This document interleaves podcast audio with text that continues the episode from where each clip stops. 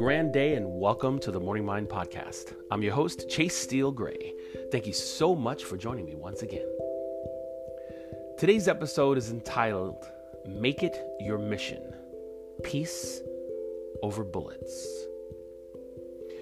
This podcast today comes because I'm watching a lot of people be angry and vicious and vindictive and just just people are upset they're unsettled because of things that have happened to them and things that are going on and newness and all this stuff.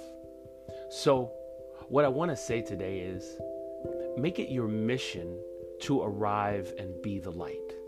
Make it your mission to turn your light on when you walk into the room today whatever it is if there's someone out there that has something mean to say to you, or something mean to text you, or something mean to uh, bring to your attention, concentrate on being the light.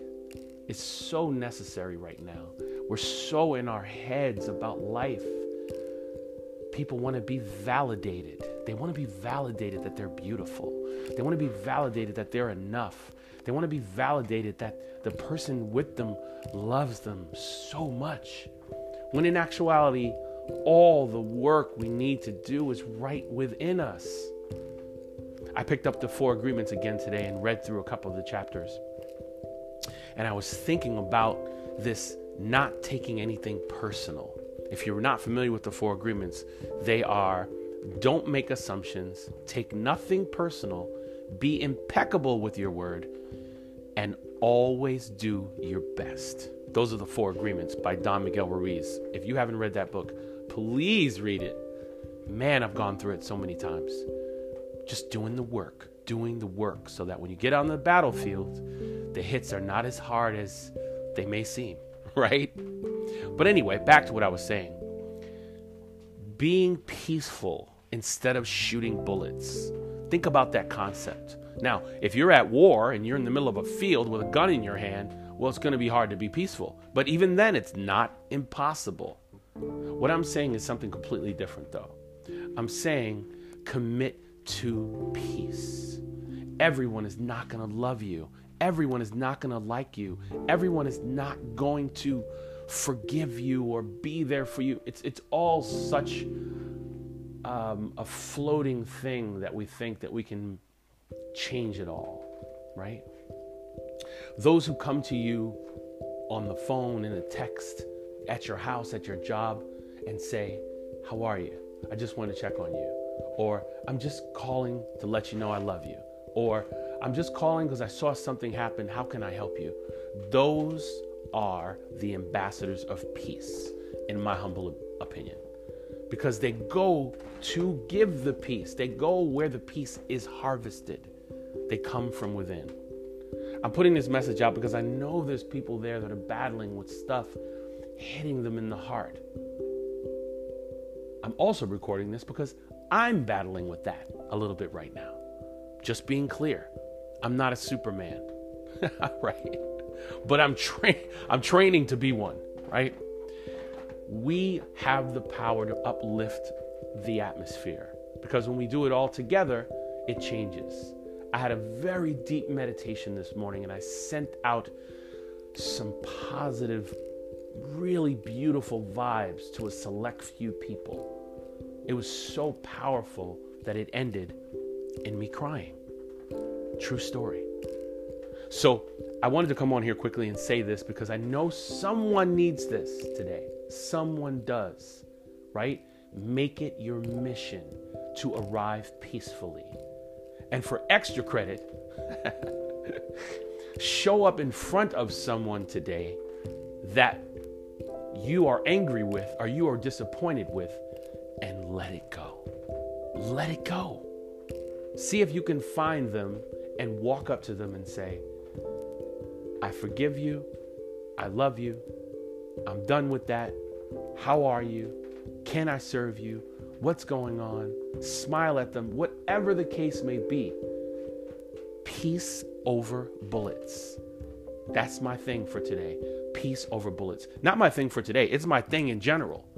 But I wanted to put it on here because Whew. It's funny because when I think peace over bullets, it reminds me of what's happening in the Ukraine right now. So I'm sending love out to all those people as well. Although I didn't mean it particularly that way, I just want us to go out and spread the love. Make it your mission. Peace over bullets. This has been the Morning Mind Podcast. I'm your host, Chase Steele Gray. Thank you so much for listening. I know when you take time out of your life to listen to my voice, something is going right. And I appreciate you so much from all around the world. Once again, if you want to get in touch with me, my email is themorningmindpodcast at gmail.com. I love and appreciate each and every one of you. I don't take it for granted that you listen to me. I definitely, definitely place my words carefully here because I know we are fragile. Human beings are fragile. And we all want a little bit more power to bring us through the day. One or two more hugs, two or three more kisses, and most of all, deep, deep breaths that push the life out of us and breathe the life into us so consistently. Thank you so much for being here. Have a wonderful day. And remember, you matter. Peace.